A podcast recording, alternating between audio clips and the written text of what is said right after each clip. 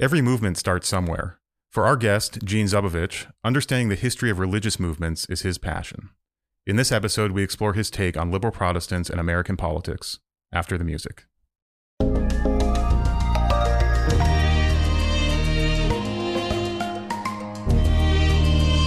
Welcome to the Upwards Podcast, an initiative of Upper House on the campus of the University of Wisconsin Madison.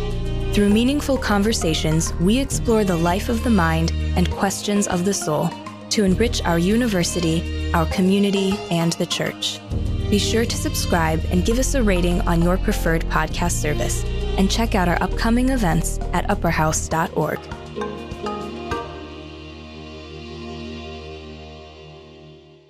Welcome back to Upwards. I'm your host, Dan Hummel, Director of University Engagement at Upper House, here in beautiful Madison, Wisconsin. In this episode, I sat down with my friend and fellow historian, Gene Zubovich, to learn from him about a sliver of religious history that I've always wanted to have a better grasp of. Before jumping into that, one quick story about Gene. A few years ago, we were both at an academic conference in Washington, D.C., and had enough free time to sneak away to the Bible Museum. Many listeners might have heard of this newish place, about 10 years old, right on the Washington Mall. I'll limit my review to saying that it's got both strengths and weaknesses as a museum. But undoubtedly, the highlight of the visit for me was getting Gene's unique insights, especially on the American history portions of the tour. I also remember us people watching the very diverse and interesting tour groups coming through the museum. And for all I know, someone else was people watching the two of us. Well, the basis for our conversation today is Gene's recently released book titled Before the Religious Right Liberal Protestants, Human Rights, and the Polarization of the United States. Gene explores some of the events that led to the polarization we see in both our politics and the church. More than anything else, we get to hear from Gene about a period of time, not too long ago, when liberal Protestants deeply shaped American political history on three core issues social welfare, race relations, and international relations. In this interview, we get into the broad overview of these themes, and if any of them interest you and you enjoy a good academic read, I highly recommend you pick up the book. Gene is an assistant professor in the Department of History at the University of Buffalo, part of the State University of New York schools, and holds a PhD from the University of California, Berkeley. He completed his postdoctoral work at the John C. Danforth Center on Religion and Politics in Washington University in St. Louis. I hope you enjoy listening to this Upwards conversation with Gene Zubovich. Great. Well, Gene, it's great to talk to you here on the podcast today. Uh, if we could just start, uh, just give us a sense of how you came to the study of history and particularly how you got interested in the topics related to your book that we're going to talk about. I should start off by saying, since we're going to be talking about the Cold War and liberal Protestants, that I am not now, nor have I ever been, a liberal Protestant. um, I was born in the Soviet Union in what today is um, the country of Belarus. Um, I come from a Jewish family and my parents were refuseniks uh, back in the 70s, which means uh, when they tried to leave the Soviet Union, they were refused uh, exit visas, so they are forced to stay until uh, 89, which is when uh, I left with uh, along with my parents and my brother. Um, and so I think partly because I have this biographical history, I've always had an awareness of the importance of the history of human rights and the importance of uh, religious liberty and other issues that are tied to my research, but I never expected to be a historian of Christianity or Protestantism or liberal Protestantism. I didn't know much about uh, this community, and I kind of stumbled upon it by accident. I had read a book written in 1940s by a Congregationalist minister, which, in my estimation, is the most critical attack on segregation written by any white American prior to the 1960s. And so naturally, I was curious and I looked into his background. And through that process, I came upon a vibrant intellectual and political world of liberal Protestantism. As it turned out, it was also a deeply flawed, uh, problematic world. But these were folks who were you know, heading a movement that attacked segregation, that tried to push for uh, economic um, equality in the mid uh, 20th century, and they fought against militarism. And so, all that is to say that I came upon this topic not because I'm a member of this community. I am not. I came upon this topic because I recognize the importance of liberal ecumenical Protestants to 20th century US history and 20th century world history. So it's interesting, Gene, that uh, you you come from outside the Protestant fold, the, the Christian fold, even. Um, was there anything when you started studying um, the history uh, trying to get a handle on the theology, or, or, you know, to a certain extent, the theology. Was there anything that was really just uh, uh, what struck you as the most bizarre or fascinating? Maybe bizarre is too much of a judgment word, but the most fascinating part of sort of learning about this. I think most people who study this probably come from some Christian background. At least that's my experience in the historians I know. But um, yeah, what, what was most fascinating about getting in on that topic? when I started researching liberal Protestantism, I assumed that theology was going to be the most important thing. And so I was living in Berkeley, California at the time, and I headed up to Holy Hill, which is right next to the University of California at Berkeley campus, where there are a series of seminaries. And I started auditing classes because I had assumed that the most important thing um, about liberal Protestantism or religion in general would be theologians. Uh, and so I started studying, you know, Karl Barth, for example, and getting into uh, that background. And so one of the most surprising things uh, is um, that I was totally wrong about that. And by, what I mean by that is that as I looked into the history of political activism, it was really anybody but theologians who were the most prominent uh, figures in this movement uh, which is not to say that theology wasn't important, but to say that professional theologians, those folks in seminaries and universities and divinity schools who specialize in theology, weren't at the forefront of this. So at the forefront were social ethicists, uh, historians, um, any number of other academics, as well as all kinds of laypersons, you know, uh, various um, uh, lawyers, um, uh, uh, all, all, kinds of activists. So one of the most surprising thing is that you know I thought that the history of theology was going to be at the heart of my book, and I was ready to tackle this stuff, and I was eager and excited to learn about this. Uh, but I ended up writing about it um, much less extensively than I thought I would because it were the it was these other fields um, that that I found were most crucial to explaining what was going on in the mid 20th century. Yeah, that makes sense, and that's I'm sure it's experience a lot of historians have. Um, there's that interesting. There's also that interesting intersection between sort of uh, academic theology and uh, activism. I mean, there is a there is a an exchange there. It might be limited at various times.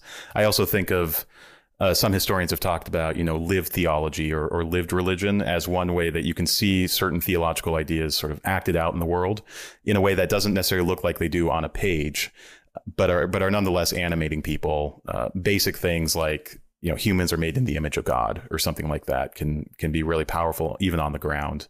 Uh, if even if the theologians who are trying to articulate those doctrines are nowhere to be found among the the people on the ground.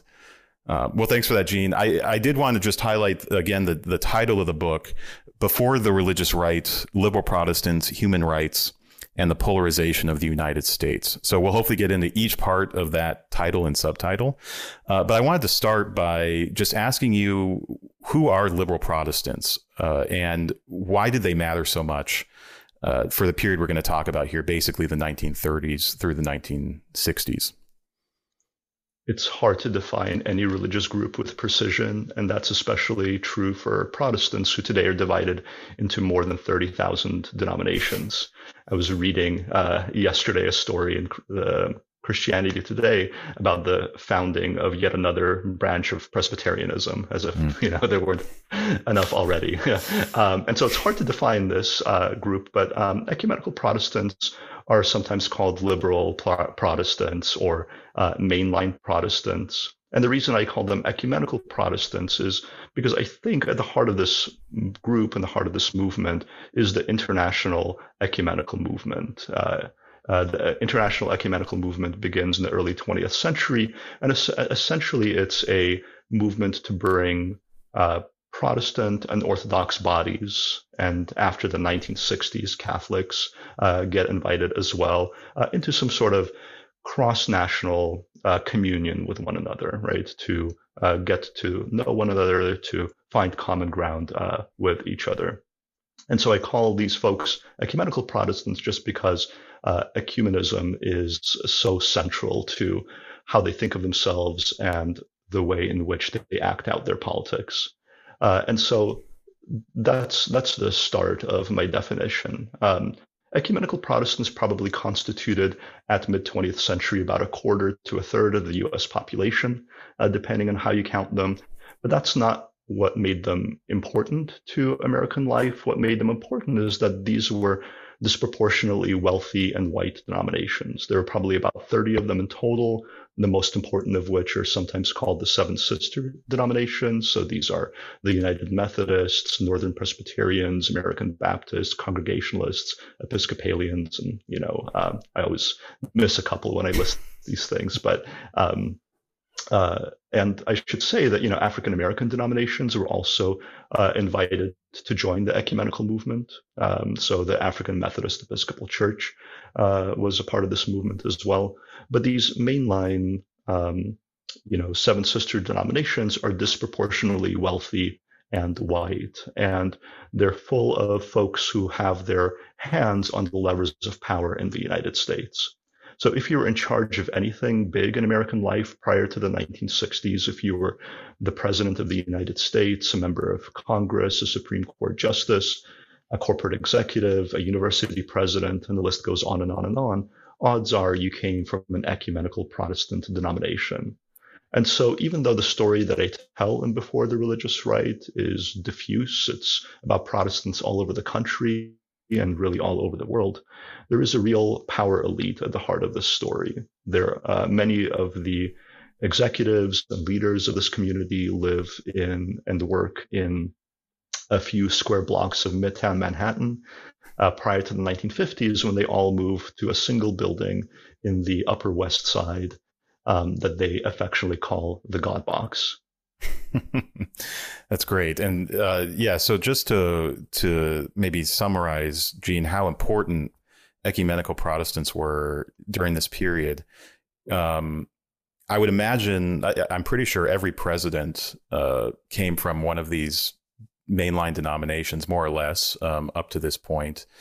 Um, and I would guess most senators, unless you were Catholic, probably came from one of these denominations, and so it's probably hard for um, people who who don't remember that time or weren't alive during that time to appreciate how uh, how dominant uh, mainline Protestant I call it mainline liberal ecumenical Protestantism was to shaping the culture and government of the United States at the time. So we're really talking about the group uh, de- defined religiously here, the group that um, really had its hands on the levers uh, of power. Um, uh, Okay, well, uh, the book uh, is divided really into two main parts, um, and I want to spend time on both. And the first part's called One World, and uh, roughly covers the period in the 1930s and 1940s. And, uh, you know, one of the things that uh, you start with, Gene, is talking about the Great Depression and the New Deal and how it really set the tone uh, for your story and for the trajectory of ecumenical Protestants um, for the next generation. So, talk to us about the New Deal, um, the Great Depression, that era of the 1930s, and how it it sort of reshaped ecumenical Protestantism. So in the book, I talk about um, uh, I, I, make three large kind of overarching arguments. Um, the first is that liberal Protestantism was central to American political liberalism in the mid 20th century. The second argument is that international engagement was crucial and central to US political liberalism in the mid 20th century. Um, we tend to think of this era, at least after World War II, as an era of American exceptionalism. But through the ecumenical movement, many Americans continue to engage with the broader world um, in ways that weren't um, just about exporting American values, you know, uh, abroad.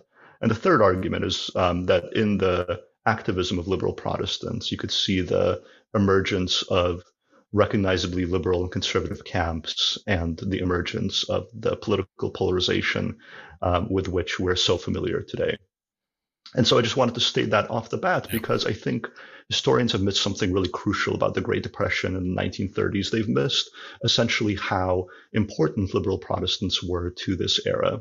Um, and the reason I think they've missed it is because ever since Richard Hofstadter, uh, it's a famous historian from, uh, he wrote a book in 1955 called The Age of Reform. Uh, ever since this book, historians have essentially argued that what made um, mid-century liberalism or the New Deal order unique is that it left behind the moralizing politics of the earlier progressive era. And I think he gets this wrong.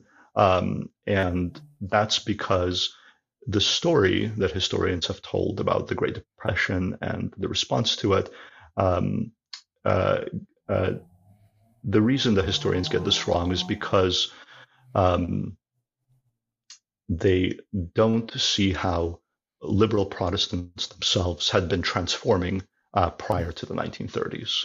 And so I'm going to tell you a little bit about um, the most famous liberal Protestant that nobody has ever heard of, a guy named G. Bromley Oxnam. Dan, you uh, might have heard of him, but I'm he has most of probably the best uh, mainline Protestant name you could imagine, G. Bromley Oxnam. They don't name them like they used to. Exactly. Yeah. uh, yeah, there are a lot of three three named people uh, in the mid 20th century. So he's kind of emblematic of um, you know liberal Protestantism, ecumenical Protestantism in this era. And I think getting a sense of his background really helps us understand you know what liberal Protestants are doing in the 1930s. So he comes from a well-to-do family. He's the son of an engineer. Uh, he grows up in Los Angeles and he attended elite universities, finally uh, getting his um, doctorate at the Methodist run Boston University School of Theology. And then he comes back home to Los Angeles soon after this and founds um, the Church of All Nations, which is not a, a, kind of a typical church. It's a essentially modeled on Jane Addams's famous social settlement house. Um, so it's a uh, institution that provides, you know, social welfare to the local community, charity. Um, it provides services and community events in Yiddish and Japanese and Spanish. Um, and so G. Bromley Oxnam is in many ways an inheritor of the social gospel, but he's also somebody who's shaped by the ecumenical movement and internationalism uh, as well. So in the late 1910s, right after World War I is over, he embarks on what is then known as a study mission, and it's funded by the wealthy socialist evangelist Sherwood Eddy. And one of the places that Oxnam travels to is India. Uh, he arrives there in 1918 and spends much of 1919 there as well. And on this trip, he's a kind of classic ugly American. Now, this would change later on, but uh, he has a really bad impression of Indian society and a bad impression of Indian religion. He complains about the sexuality in Indian temples. He says, you know, I've never found anything this bad in Paris, which is, you know, quite quite an insult. Um, he's also a supporter of British imperialism in 1919, so he is there for the Amritsar massacre uh, when the British put down an anti-colonial rebellion and he essentially writes in his diary that you know the British, the um, Indians got what they deserved, uh, more or less. So in 1919, Oxnam exhibits some of the key features of the progressive era politics of American Protestantism. So he thinks about social welfare as a form of charity. He's obsessed with sexuality and bodily self-control. Um, he is a supporter of um, European imperialism and American imperialism. But over time, on further trips abroad, all of these features transform. So in the 1920s, he travels quite a bit to Britain and he meets with Labor Party officials and he figures out what they're doing. And uh, in 1926, he makes the first trip to the Soviet Union, uh, where he meets with, you know, several leaders, including Stalin himself. But the person that was most impactful, the person who um, changed his mind most, was the Soviet Foreign Minister Georgy Chicherin, who is um, uh, who made it clear to Oxnam uh, that the Soviet Union was going to help bring about imperialism in Asia, the end of uh, imperialism in Asia. And so through these encounters, what you could see over time, you know, as Oxnam tracks this in his diaries, is somebody who becomes much more oriented towards labor movement, somebody who's much more critical of colonialism, and who's much more pluralistic in his outlook. And so in Oxnam's transformation in the 19 teens and 1920s, we could see the confluence of the social gospel tradition with Wilsonian internationalism. And we could also see that liberal ecumenical Protestantism is changing on the eve of the Great Depression and on the eve of the New Deal in ways that would make them uh, natural cooperators with Franklin Roosevelt and folks who'd had no trouble squaring their religious beliefs with their political commitments in the 1930s. So Oxnam is a, you'd say he's sort of a, a, a prototypical example of a a change that's happening among a number of, of leaders at the same time. So these study tours, there's a number of people taking them, not just Oxnam.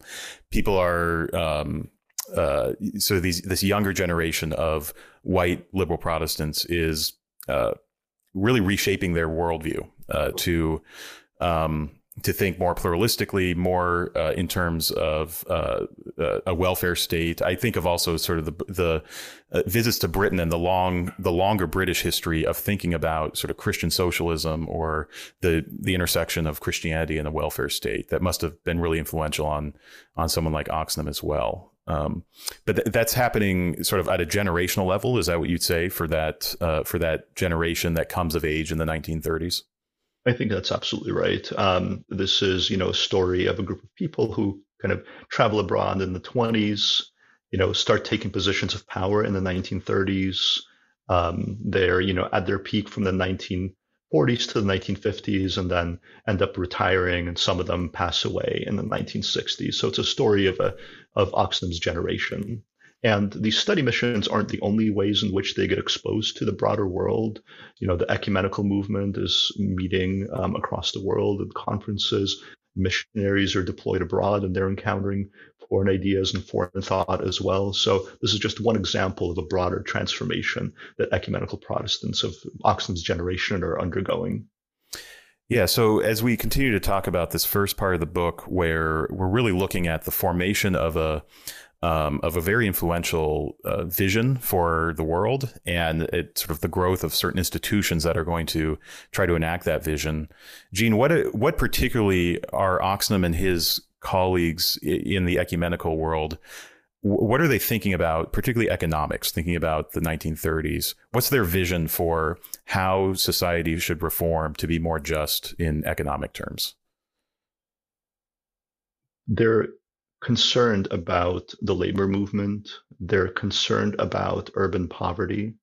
Um, they are uh, deeply worried that the traditional answer that the United States had given to all of these economic problems, uh, which is that churches should, you know, um, uh, dole out charity to people around them, and private enterprise and private initiative is primarily responsible for the people's welfare, that this isn't enough, that the Great Depression is of such magnitude that um, there is uh, uh, that you know uh, churches aren't going to be able to do all the work, and so essentially what they're embracing is a you know legal reform that allows for unions to spread across the country and to demand more fairness, uh, more fair, you know, wages and working hours for workers.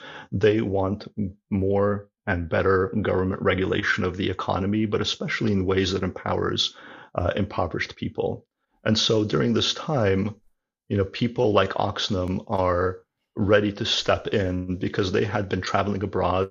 They've been taking detailed notes on what other countries had been doing, and they're ready to bring to bear the kind of reforms that had been happening in, say, the United Kingdom or in Germany in the 1910s and 1920s, way before the United States. They're bringing those ideas to bear on American politics. So, you know, someone who is is just listening to this might think. Um, based on the positions that ecumenical Protestants are taking around um, around social welfare and poverty relief that uh, they sound like uh, New Deal Democrats in a way. Uh, is it right to think of them as part of sort of the Democratic coalition, or is that not the right uh, framing for ecumenical Protestants?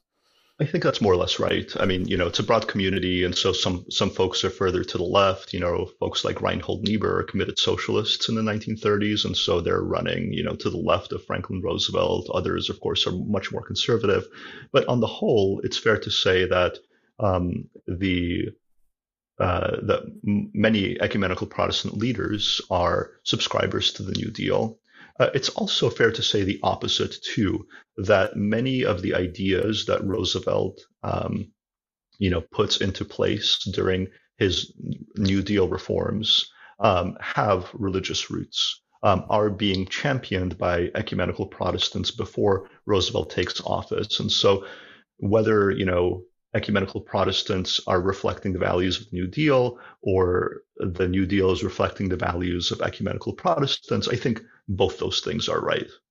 That's great. Yeah. And uh, you have a number of um, interesting quotes in the book from people like Roosevelt who are framing what they're doing eh, as sort of uh, with a religious background or at least a moral framework that aligns with ecumenical Protestantism as well. So you can really see it in, in how Roosevelt's talking as well and this is so important that you know these ideas that the government ought to help Americans and you know work to give them a decent life is a really tough sell, right? In this country, as we know, uh, and so having the sanction of the largest, most powerful religious community in the country at that moment is really important for why this works, right? Having the most uh, prominent religious leaders saying this is a reflection of Christian values um, is one of the reasons why reform is able to take place in the first place in a country as devout and religious as the United States.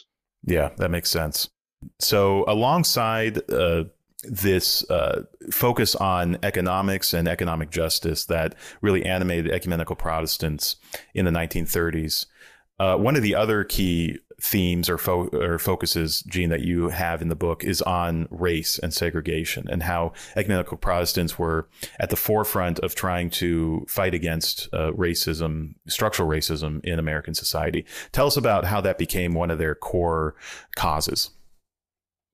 One of the things that I noted when I started doing research for this book is that prior to 1946, um, ecumenical Protestants talk a lot about race prejudice. That was the phrase they used, and they had been talking about that for a long period of time. You know, 1910s, 20s, 30s, and uh, and starting in about 1946, they switched how they were talking about this. They stopped talking about race prejudice and they started talking about segregation as the problem.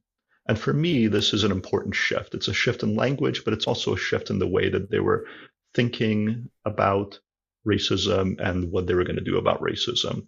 So for me, um, race prejudice connotes, um, you know, changing hearts and minds, um, bringing people together, whereas dealing with segregation connotes um, solving the deeper structural problems um, uh, that you know that are created by racism in American society, and so in making that switch and calling attention to segregation beginning in 1946, ecumenical Protestants become some of the first predominantly white institutions and communities to call out segregation by name and to call for its immediate abolition. African Americans had been doing this for a long time, and they were one of the first predominantly white organizations, uh, maybe with the exception of the American Communist Party, to say we need to end uh, segregation in the United States. And so for me, this was a uh, powerful transition and one that signaled, you know, a deep commitment in the ensuing years to tackling the tougher kind of structural underlying, um, uh, uh, you know, problems created by American racism that weren't just going to be solved by bringing folks together uh, across racial boundaries. Yeah, and that must have been uh, uh, politically or even uh, in the church world costly f- to to bring this issue to bear. How what was the relationship between these leaders who really started being convinced that racism, uh, segregation uh, was uh, a significant social problem. Uh, and their relationship to the broader ecumenical Protestant world, which include millions and millions of just church-going Christians who um, who may not be as invested in an issue like that. So I should start off by saying that, you know, even back in the 20s and 30s, the idea of talking about race prejudice, that race prejudice is a problem, that Christians should come together and, you know, swap choirs on interracial Sundays or swap ministers for a day, even that was so controversial that several denominations uh, didn't take part. And, so I don't want to make light of this earlier era. Um, but uh, you know, once you start talking about segregation as an issue, people are going to get up in arms. Uh, what's remarkable, I think, is that you know it, probably won't surprise you to know that um, this was deeply unpopular in the pews, right? You know, most American churchgoers didn't understand why their uh, ministers or preachers were heading off to Selma to march with radicals, you know, as they thought of him, like Martin Luther King Jr. Uh, and so there was a lot of resistance in the pews. Uh, but despite that, um, there uh, the kind of national leadership, the clergy, the national leadership, the international leadership gained enough um, sanction for their views, gained enough support that they were able to, you know, put these out, um, uh, uh, you know, to the American public all through the 40s, 50s, and 60s, despite the controversy. And so you could see in these, you know, debates about racism two things happening. On the one hand, ecumenical Protestants are helping transform American society. They're allying with um, the you know African American led civil rights movement. They're doing important work in aiding you know the NAACP and the Southern Christian Leadership Council in ending segregation. So that's one effect of, of um, uh, anti-racist activism among ecumenical Protestants. Uh, but the other thing you see happening is that this creates a cleavage in the Protestant community. Um, you know, uh, folks, especially in the U.S. South, but really all across the country, um, are upset that their leaders are calling for an end to segregation, and they start organizing right against the clergy and against the national leadership of the um, of uh, ecumenical Protestants. They start, you know, writing letters. Uh, uh, complaining about the National Council of Churches and the World Council of Churches because they're saying, you know, segregation must end. Uh, and so over the long term, there's a real sort of cleavage and um, a divide that forms in ecumenical Protestant communities. Yeah, and we'll return to that uh, cleavage in the second half of the book. Gene, you mentioned the National Council of Churches, uh, which was called the Federal Council of Churches before that. Talk, just can you give us a sense of what was that organization about? And that really is sort of the locus of, of a lot of um, these major statements around economics or race, uh, or as we'll get to, international relations as well. But yeah, what, what was the Federal Council of Churches uh, about?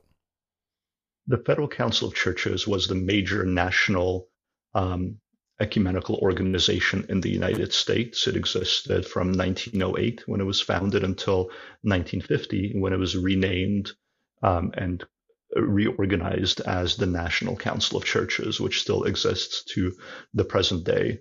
The way to think about the Federal Council and the National Council of Churches is essentially as a combination of a think tank and a political action committee it represented you know the major ecumenical denominations and it did a lot of the intellectual work. It would bring together folks to think through problems like segregation or economic inequality or the cold war uh, and it would also act as a kind of lobbying arm right? Organizing the broader ecumenical protestant community to bring their ideas uh, to bear on politics in washington d.c and there was another institution called the World Council of Churches that did much the same thing internationally. This was um, uh, a an organization finally founded in 1948 after being delayed by uh, World War II, and it did much the same work on an international scale as the National Council of Churches did on a national scale. Yeah, so I like that that combination: um, a think tank, a political action committee or group. And also, I imagine uh, organization, both the National Council and the World Council, that had to balance widely different interests and perspectives, um, either on the national level or the global level. Um, that uh, and th- those perspectives really did come to bear on the issues that they were talking about. Um, and I think we'll get to that a bit when we talk about uh, the Cold War as well and World Council of Churches. Well, I want to highlight the third sort of big uh, through line in the book, and that is um, international relations, or the you know the the the New Deal and the Great Depression, uh, American race uh, segregation. These were both happening within the context of monumental changes on the global scene. Um, including the rise of, of fascism and then World War II. So, Gene, how did ecumenical Protestants understand that those developments through World War II, and how did they respond? In many ways, my book is about the ways in which new ideas emerging in the international arena was imported through the conduit of ecumenical Protestantism and um, was brought to bear on American politics. So it's really a story about Americans traveling abroad, becoming inspired by what was going on in the rest of the world, and seeking to change the United States in light of this new knowledge. And so one of the ways they did this was through the ecumenical movement, which all through the 20s and 30s was developing new ideas about world order, about international governance, and about human rights.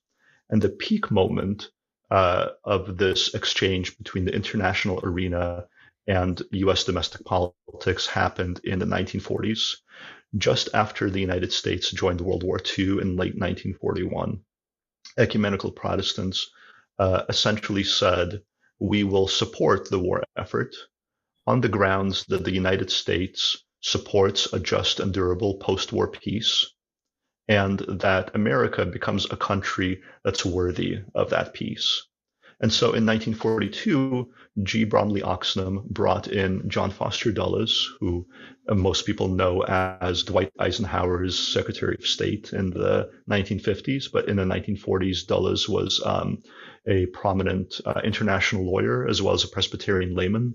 And Dulles, along with Oxnam, launched the World Order movement uh, which was the largest religious political mobilization um, probably since Prohibition uh, in the United States.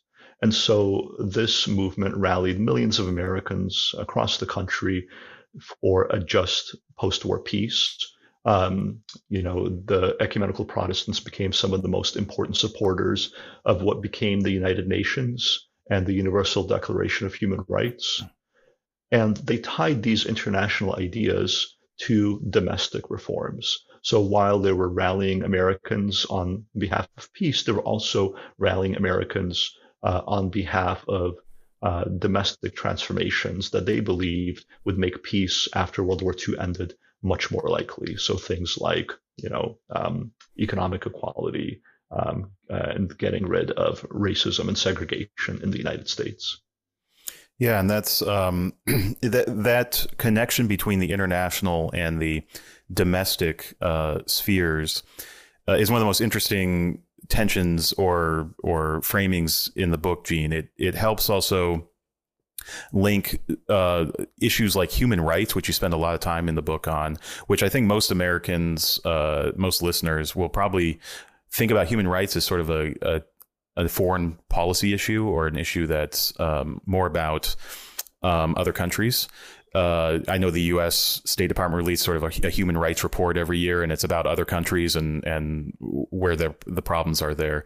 Um, but you're showing in your book how that that that same framing of human rights for these ecumenical Protestants was also really about things close to home, including economic and racial inequality. Would you say that's right? That human rights is sort of this um, category that these Protestants used uh, as much at home as as to talk about the rest of the world when we think about human rights today, it's uh, we think about you know things taking place far away from American shores, and we think of them as sort of political crimes, a new uh, uh, you know a new arena of wrongdoing. You know, so imprisoning political prisoners in Chile, for example, would be one example of a human rights violation. But in the mid 20th century, uh, in the way that ecumenical Protestants thought about human rights. You know, they thought about human rights as essentially a kind of moral and legal expression of God's law uh, that applied to everybody equally. So it wasn't just for people overseas, it was for Americans as well. It was a universal set of rules that the whole world could come around um, and, you know, uh, try their best to respect. And so for these reasons, right, human rights didn't displace other areas of concern in the way that historian Samuel Moyn argues in the 1970s. He basically says that, you know, human rights pushed to the side, right, other um, other kinds of um, you know left-leaning political commitments. Um, they merged with them, right? Mm-hmm. So one example of how this worked is that um, I mentioned in 1946, the Federal Council of Churches became one of the first predominantly white organizations to call for an end to Jim Crow, but they did publicize it um, very widely to church communities in the United States. They essentially knew that this would be deeply unpopular, and they tried to hide this. But in 1948, uh, a week before the Universal Declaration of Human Rights had uh, been adopted by the United Nations, the Federal Council of Churches put out a human rights statement. And it essentially, you know, listed all the things you would uh, expect uh, in a human rights statement. So, you know, stuff about, um, you know, right to, to join a labor union, you know, the right to um, political participation, the right to free speech and religious liberty, and all the rest. But it framed it in a context um, where they made it clear that segregation was incompatible with human rights. And so human rights became the vehicle that the new position of the Federal Council of Churches against segregation was delivered to the American public. And as a result, front page headlines across the country right, said that, you know, the Federal Council of Churches is taking a stand that racism in the United States is a human rights issue.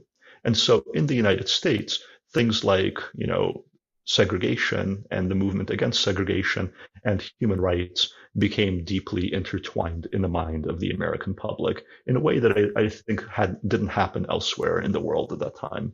That's very interesting. Um, well, I want to shift to the second part of the book. I think I think actually right where you ended there might be uh, that sort of 1948 period. The uh, Declaration on Human Rights might be um, in some ways like the the high point of uh, of of ecumenical Protestant influence in um, American politics and American liberalism. The second half of your book, which you call Two Worlds, uh, uh, shows uh, the fallout or or the complications that arise from really the success of ecumenical Protestants up until that point. Um, where would where would you want to go in sort of just talking about that that um, that second part of the narrative? Um, what sticks out to you as sort of the key shift that happens that really uh, uh, complicates um, the project that ecumenical Protestants are pursuing? Two worlds refers to the new political climate um, created by the Cold War, the division of the world into you know a bipolar world um, ecumenical Protestants had been excited about the prospect of creating global unity, right? Uh, some kind of a world government. The ecumenical movement promised to bring people together across national divides, and starting, you know, the uh, after World War II. But certainly by 1948, it became evident to ecumenical Protestants that the world was increasingly divided into a liberal capitalist first world, uh, communist socialist second world, and uh, a third world that was, you know, uh, um, you know, stuck in between uh, these two warring camps. And so, on the one hand, right, it's this kind of new political climate that they're trying to uh, navigate, and one that you know creates a lot of hostility for many of their initiatives back in the United States. So that's one part of uh, this title. The second part of the title um, is that more and more, right, especially you know with the Cold War, um, that the uh, this community becomes divided into two camps. Eventually, these two camps are going to be recognizably liberal and conservative camps in the way we understand these terms today. And so, as ecumenical Protestants are trying to, you know, diminish income inequality, they're trying to end segregation, they're trying to end America's reliance on military force. Um, these initiatives are splitting their community apart uh, into two camps. Um, and this happens in several different ways. Um, uh, people like John Foster Dulles, who were once allies of you know the Federal Council of Churches, start you know um, start abandoning this organization and and you know um, sever ties with this organization. Uh, you also have um, a lot of um, uh, a lot of folks in the pews, um, you know, who are starting to uh, rebel against what the leadership of this um, uh, community is doing. And you also have, you know, some regional divisions too. So, you know, American Southerners, for example, uh, in the pews are are deeply upset about what the, you know, the Federal National Council of Churches are doing, and so they start moving in more conservative directions as well. Yeah, and this is where it's interesting to um, return to your title before the religious right. So I think there's a pretty uh, common story about where con- where political or religious conservatism and, and, political conservatism meet and it's it's centered on evangelicals it's centered on the 1970s a backlash against the 60s counterculture roe versus wade in 1973 um, all there's all types of different ways uh, historians try to describe um, the rise of the religious right um, you're offering a, a, much different perspective on that and actually um, uh, and maybe I'm putting words in your mouth, but tell me, tell me if this is uh, where you're getting. Is that um, actually a big part of the story? Is the breakup um, or the splitting into two worlds of the mainline Protestant world, of the ecumenical world, and that a lot of the the energy and juice for the religious right actually comes out of um, alienated uh, uh mainline uh, laity or or you know people in the pews, even as their leaders uh, were uh, quite progressive and were pursuing um, this vision that they had had for for decades. Um, they they sort of went ahead of their congregations, and so many of those people in the pews actually become um, the foot soldiers of the of the Christian right or the religious right. Is that is that sort of where you're trying to um, maybe intervene on that story? I think that's right. Yeah, I think that a lot of the divisions we're familiar with today have roots long before the 70s, long before the rise of the Christian right or the religious right. And we could see um, in the splitting of the mainline community into two camps, um, you know, recognizably liberal and conservative uh, religious identities that eventually become political identities. Uh, we also see the um, a created creation of an opening, right, a kind of space as the the ecumenical Protestant movement uh, experiences uh, experiences a period of crisis. Um, they're not able to as effectively counter what today we would call the Christian nationalism of you know of uh, religious conservatives. And so it's partly it's that you know a lot of the animating force that we think of as the religious right comes out of you know disaffected uh, conservatives and some of the laity in mainline ecumenical churches but also that you know the leaders of the national council of churches were really effective at providing a counterpoint right a, you know an oppositional force in national and global politics to the christian right and so as they go into crisis they're no longer able to do it as effectively and they create a kind of political vacuum that the Christian right is able to step into. Well, I, I don't want to um, totally uh, jump into the religious right just yet. I want to ask one more question um, about this vision for this ecumenical vision uh, for society, and you talk a good amount about the um, the responsible society. So it's this particular um, uh, vision for society that you might put alongside the Great Society or other sort of popular um, uh, plans for where American reform should go. Tell us a bit, just give us a sense of what the Responsible Society was about as sort of just a, a touch point on where ecumenical Protestants were in the 50s and 60s. The Responsible Society is first articulated at the inaugural meeting of the World Council of Churches, which takes place in Amsterdam uh, in the Netherlands in 1948. And essentially, um, and I'm paraphrasing here, the Responsible Society says that power, by which they mean economic power, is beholden to God, meaning, you know, a set of universal rules as articulated by the Universal Declaration of Human Rights. So uh, a power is beholden to God and to the people whose welfare is affected by it. So, you know, anybody who has a high degree of economic power, if you're a corporate executive, let's say, right, you have to, you know, obey moral law. And you have to think about the way in which your power, your concentration of wealth and capital affects the, the uh, people in your community.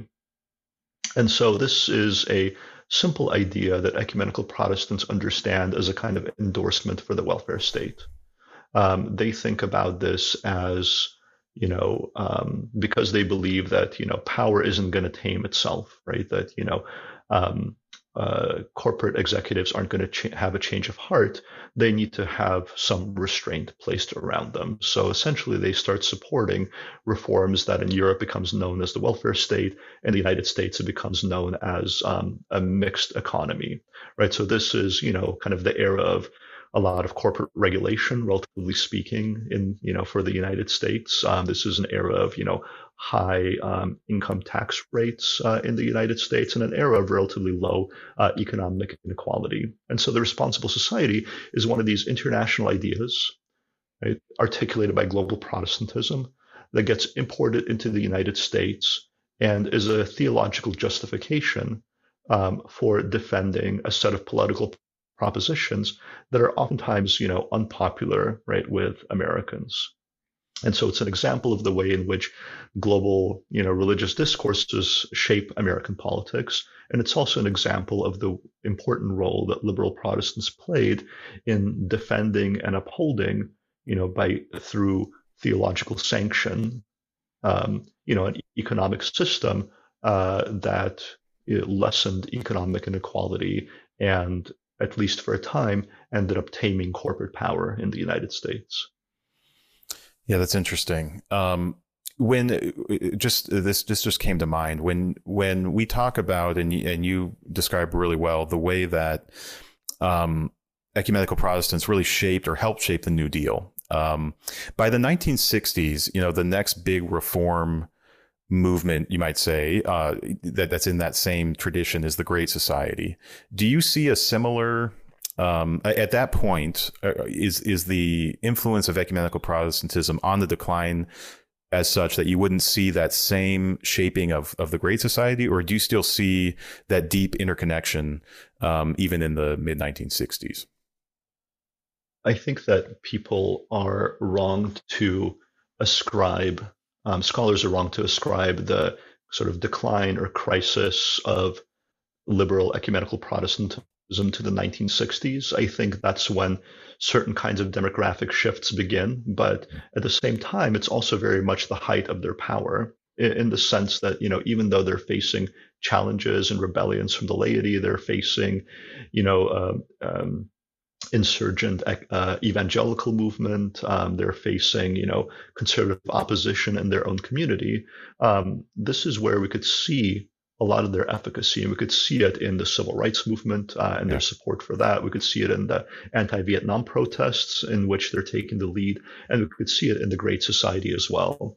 Um, and so there are lots of ways in which, you know, these two things are intertwined. A lot of the language that LBJ uses to defend the Great Society and articulate it as a kind of spiritual mission, I think owes a great debt to this community, which is not to say that there aren't others. Um, but, you know, uh, ecumenical Protestantism is still politically and, uh, and, uh, vibrant uh, at this moment. And so I very much see these two things as interlinked. Um, and so I, while I think it's, you know, while I think it's important to note that the 60s are a kind of moment of rupture um, and the beginning of decline of this community, they still haven't yet lost the kind of cultural capital that they wield. Um, they're still, you know, in many ways um, politically effective, and in some ways, because you know uh, their move to the left in the 60s um, uh, is in a sense kind of freeing. Um, it ends up being you know much more politically effective than a lot of the stuff they had done in previous decades. Yeah, that makes sense. I think there's the, the you correct me if I'm wrong on this stat, but I'm pretty sure church attendance in American society sort of peaked in 1969. I think that's the year um, people point to. So that, that's just one small metric to indicate that through the 60s, um, you know, sitting in the 60s, you you you're anticipating further and further growth, and there, there'd be no reason to think um, that there was a decline um, you know in the future i guess at least if you're looking at attendance numbers um, which of course is just one metric but um, yeah that's that's very helpful Re- rethinking um, the world of 60s uh, in this story uh, well, Gene, I want to ask um, uh, just two more questions. The first is uh, where we might see the legacy of ecumenical Protestantism and particularly the efforts that you talk about um, today. So, do you do you see sort of the descendants of your generation um, still active today on the political scene? Uh, if so, you know where and and are they still sort of tapping into the same basic uh, arguments that were you know founded in the 1920s and 30s? This question of decline, um, you know, hangs over ecumenical Protestantism. The term, the reason, one of the reasons they don't use the term mainline to describe this group is because mainline was invented in the early 1960s and it very quickly became synonymous with decline. And so, to your point, I think that there are lots of ways in which we could talk about the continuing relevance of ecumenical Protestantism. And the most basic one is that millions of Americans across the United States um, continue to go to ecumenical churches. They continue to be members of this community. Um, they, you know, uh, they forge their political and moral and social and cultural commitments through their engagement with so-called mainline churches. And many of the organizations that they had you know built earlier on are still with us today. So the National Council of Churches is still doing important political work, as is the World Council of Churches. So it's one way we can talk about the continuing relevance of this community is that it simply that it still exists and it continues to do really important work um, and is an important part of um, the political landscape today, even though it doesn't get a lot of um, uh, a lot of attention. A different way we can talk about this is to say that, okay, despite some of the demographic and financial decline that this community has faced, many of the institutions, the ideas, and the laws that they had helped create are still with us today. So the kind of political victories that they scored in the mid 20th century are still with us um, to this moment. You know, the Social Security Act would be one example of this of what I'm talking about. But more importantly, you know, outside of their community, um, ecumenical Protestants helped shape groups like Amnesty International, the Washington Office on Latin America. And so not only does the modern human rights movement, which isn't today attached to ecumenical Protestantism in obvious ways, but has its roots intertwined, um, we could see that this the human rights movement today owes a great deal of debt to ecumenical Protestantism. In fact, the very language of human rights, the very language of human dignity uh, that we speak today is very much, um, at least in part, a product of ecumenical Protestant mid-century activism. Yeah, that's really helpful. Also, just uh, for for listeners to note, uh, just a few months ago, we interviewed uh, Carrie Parker, who is the uh, director of the Wisconsin Council of Churches, which is sort of the state level version of the National Council of Churches. So uh, you can go back to that episode. There will be a link in the show notes um, to hear about all the work that the Wisconsin Council of Churches is has been doing during COVID um, and is still doing. Well, Gene, I just have one more question, um, and this is one we ask uh, most of our guests who um, who who have a book that we're talking about, um, which is just to acknowledge that most of the uh, Upwards podcast community are Christians, and they're coming from various Christian traditions. But um, many of the books that we talk about aren't necessarily written to uh, a Christian audience specifically, and I, I assume that's uh, your book too, uh, with the University of Pennsylvania Press and uh, and and uh, and the the hundred pages of footnotes at the end, a very academic, uh, impressive work. Um, but there will be many Christians who will read your book. And is there anything you hope Christians in particular take away from this story of ecumenical Protestantism uh, and uh, as you talk about the polarization of society um, that we find ourselves in at the end of the story? I've been thinking about this question of hope, and oftentimes at the end of these talks, you know, you you're asked to you know end on a hopeful note a kind of positive or optimistic note um, which is hard to do these days. I mean it's a very it's a very you know protestant question. It's a very american question right? Like what is the you know optimistic take we can we can we can have here? And maybe it's you know an American question because it's a Protestant question. um, you know, these last couple of months, I've been, you know, following closely and thinking about the Russian invasion of Ukraine, which, you know, is justified at least in part on the grounds of, you know, combating liberalism, right, through conservative religious values. Um, this past weekend, um, just a mile away from my home, a gunman came to the Tops supermarket um, and shot um, uh, I think it was 12 people. Um, and, you know, the African American community uh, next door is still reeling from um, that assault. And this was done by, uh, you know, white supremacists, right, uh, claiming to um, speak uh, on behalf of Christian civilization. Um, and so all these things are complicated. I don't want to like simplify any of this stuff, but I do think that there's a kind of reckoning that's um, has to take place in the United States. Um, you know, I've found some encouragement recently in the last few years um, in the serious conversations that are taking place among, you know, more evangelically inclined communities, among cons- more conservative communities um, about gender first and foremost, right? The place of women. Uh, uh, and also LGBTQ folks and trans folks in, you know, the Christian community. Um, to a lesser extent, there's also been a uh, you know a conversation about race uh, happening that you know in, in, the ways in which I haven't I haven't really seen as sort of an observer of American religion. I haven't seen that until relatively recently. Um, these are mostly concentrated, I think, in you know campus communities. So you're much more likely to hear about this stuff if you're at like Baylor or Wheaton or you know University of Wisconsin than you are if you're you know 40 miles west of uh, where you're sitting right now so I guess the hopeful note, uh, if you could call it that, is that you know I think there's a reckoning that's coming um, uh, for the United States, and you know I think it hasn't quite happened yet, and there's still time to have these conversations, right? There's still time to um, try to do the right thing um, and to try to uh, make a difference. So if there's a note of optimism, I guess that's where uh, that's where it is for me. Thanks, Gene. Um, I'll just add one one of the uh, I guess hopeful um, things I took away from your book was just understanding there's such a wealth of interesting research and and perspectives uh, from these ecumenical Protestants over the decades that sort of gets lost to time. And um, most of us, when we're trying to think about, um, you know, uh, uh issues of racial justice in 2022, don't think to go back to you know, a report from the 1960s that um, was sort of addressing that issue freshly for the first time or something from an ecumenical perspective.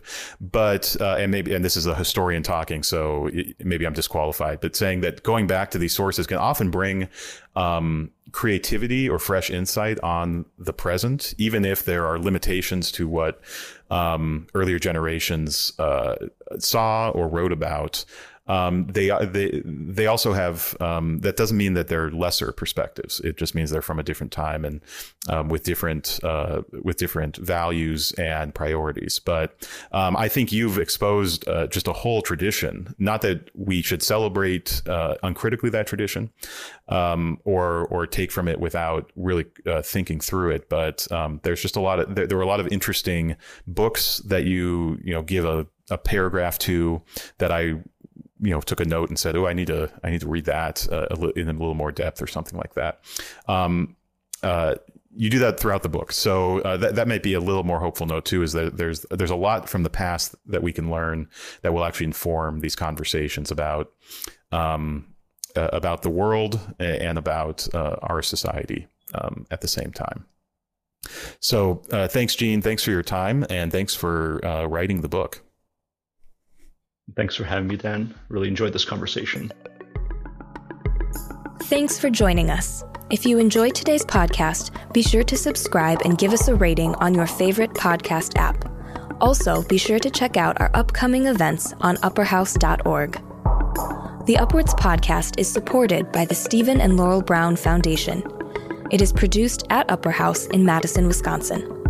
Hosted by Dan Hummel, music by Micah Behr, audio engineering by Jesse Koopman, and graphic design by Madeline Ramsey. Please follow us on social media, including Facebook, Instagram, Twitter, and LinkedIn with the handle at Upper House UW.